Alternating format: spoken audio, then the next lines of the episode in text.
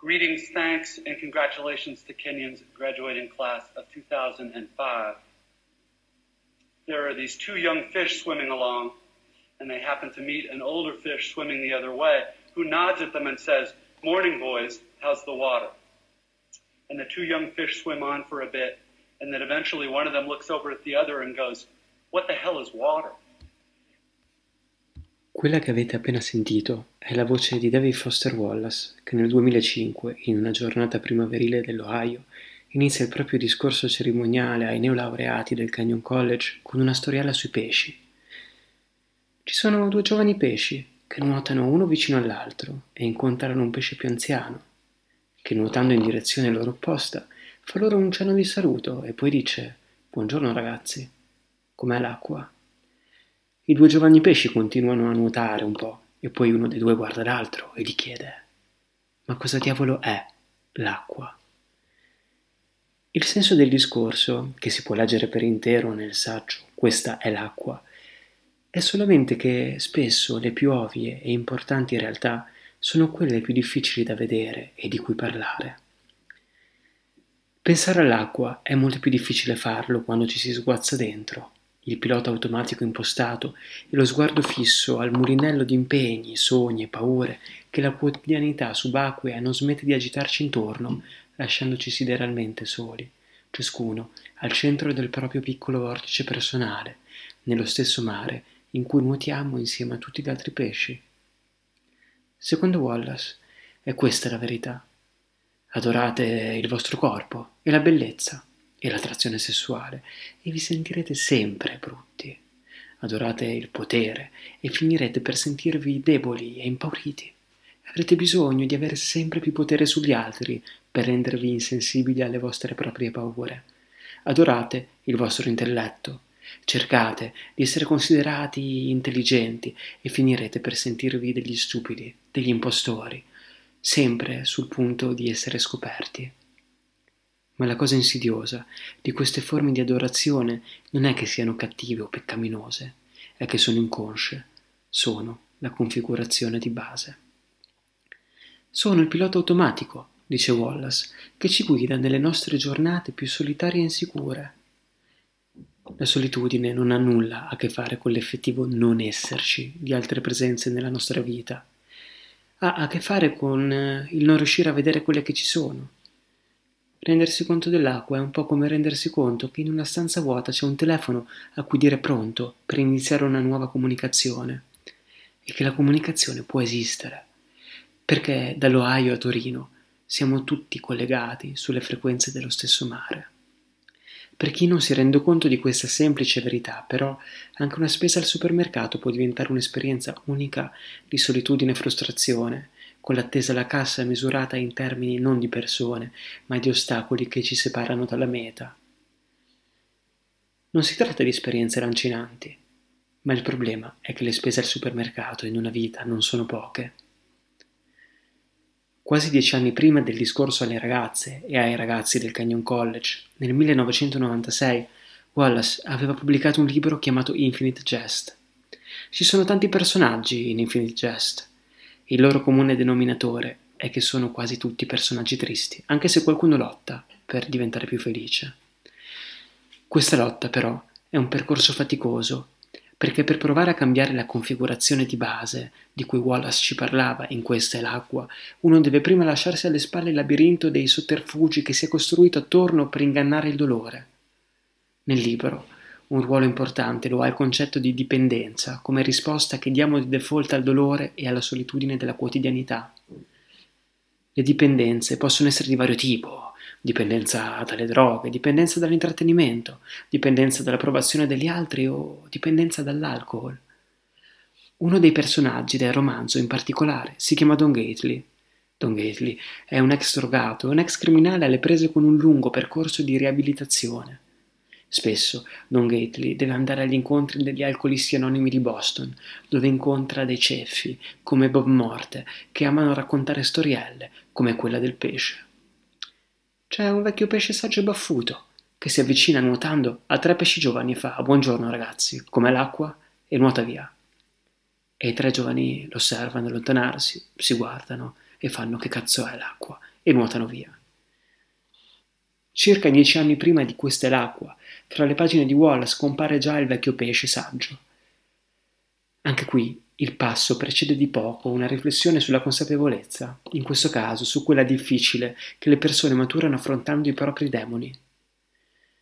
Quando inizi a liberarti dalle tue dipendenze, certo, soffri, ma ti dicono che perlomeno questa sofferenza significa che stai andando da qualche parte, invece di girare all'infinito nella ruota del topolino come quando eri assuefatto. Tralasciano di dirti che dopo la magica sparizione del bisogno di farsi e sei o otto mesi di fila senza sostanze, comincerai a entrare in contatto con il perché avevi cominciato a fare uso delle sostanze. Quando arrivi a questo punto, comincerai a capire come mai eri diventato dipendente da quello che in fondo non era che un anestetico. Viene fuori che entrare in contatto con i tuoi sentimenti è una frase fatta che finisce per smascherare qualcosa di orribilmente profondo e reale. Si scopre che tanto più è insipida la frase fatta degli AA, tanto più sono affilati i cagnini della verità che nasconde. Queste sono le parole di Don Gately e la verità con cui molto più avanti nel romanzo una madre risponderà al figlio che le chiede come si riconoscono le persone tristi è che le persone che sono tristi, ma non permettono a loro stesse di essere tristi e non esprimono la tristezza, queste persone possono colpire le persone sensibili e sembrare a loro che siano in qualche modo assenti, non presenti, vuote, distanti, mute, distanti. Suonate è una parola americana con la quale siamo cresciuti, di legno, morte, disconnesse, distanti. O magari bevono alcol o prendono droghe. Le droghe riescono al tempo stesso a smussare la tristezza vera e a dare una possibilità di espressione a una forma contorta di tristezza. Come, come buttare qualcuno fuori dalla finestra del salotto nelle aiuole che erano state rimesse a posto con grande cura dopo l'ultimo lancio. Se ci si libera dalle dipendenze, emerge nuovamente la tristezza vera, quella della solitudine e della configurazione di base, quella che aveva causato la nascita delle dipendenze precedenti. Una via d'uscita è comunque possibile. Nel discorso al Canyon College, Wallace afferma, come saprete già da un pezzo, è molto difficile rimanere consapevoli e attenti, invece di lasciarsi ipnotizzare dal monologo costante all'interno della vostra testa. Dice che per conoscere l'acqua bisogna faticare, che per essere meno soli in una maniera intima e autentica bisogna sforzarsi, concentrarsi sull'altro. E paradossalmente il modo migliore per conoscere l'acqua è uscire dall'acqua. L'antidoto più efficace contro la solitudine portata dalla configurazione di base è l'isolamento. Si tratta di una fase transitoria, certo, ma la separazione dal mondo avvenga nella bolla protetta di una prestigiosa università americana, in un istituto di riabilitazione per tossicodipendenti, in un appartamento nella periferia di Torino, è un passaggio necessario per mettere ordine in se stessi e acquisire padronanza ciascuno dei propri pensieri. Non si tratta di imparare a pensare, secondo uno dei più triti cliché che spesso accompagnano i panegirici dell'educazione umanistica, quanto, dice Wallace, imparare a scegliere a cosa prestare attenzione, a come dare un senso all'esperienza. Abbiamo visto che in Infinite Jest la madre descriveva al figlio le persone tristi come figure all'apparenza distanti e morte. L'argomento viene approfondito in Questa è l'acqua, dove senza giri di parole Wallace dice al gruppo di giovani che lo sta ad ascoltare imparare a conoscere l'acqua è importante perché vi serve a capire come evitare di passare la vostra confortevole, prosperosa, rispettabile vita adulta come dei morti incoscienti, schiavi delle vostre teste e della solita configurazione di base per cui in ogni momento siete unicamente, completamente, imperiosamente soli. Ma cosa si può imparare nell'isolamento? Quali sono le realizzazioni attraverso la cui rielaborazione complessiva si può arrivare alla consapevolezza di cosa sia l'acqua?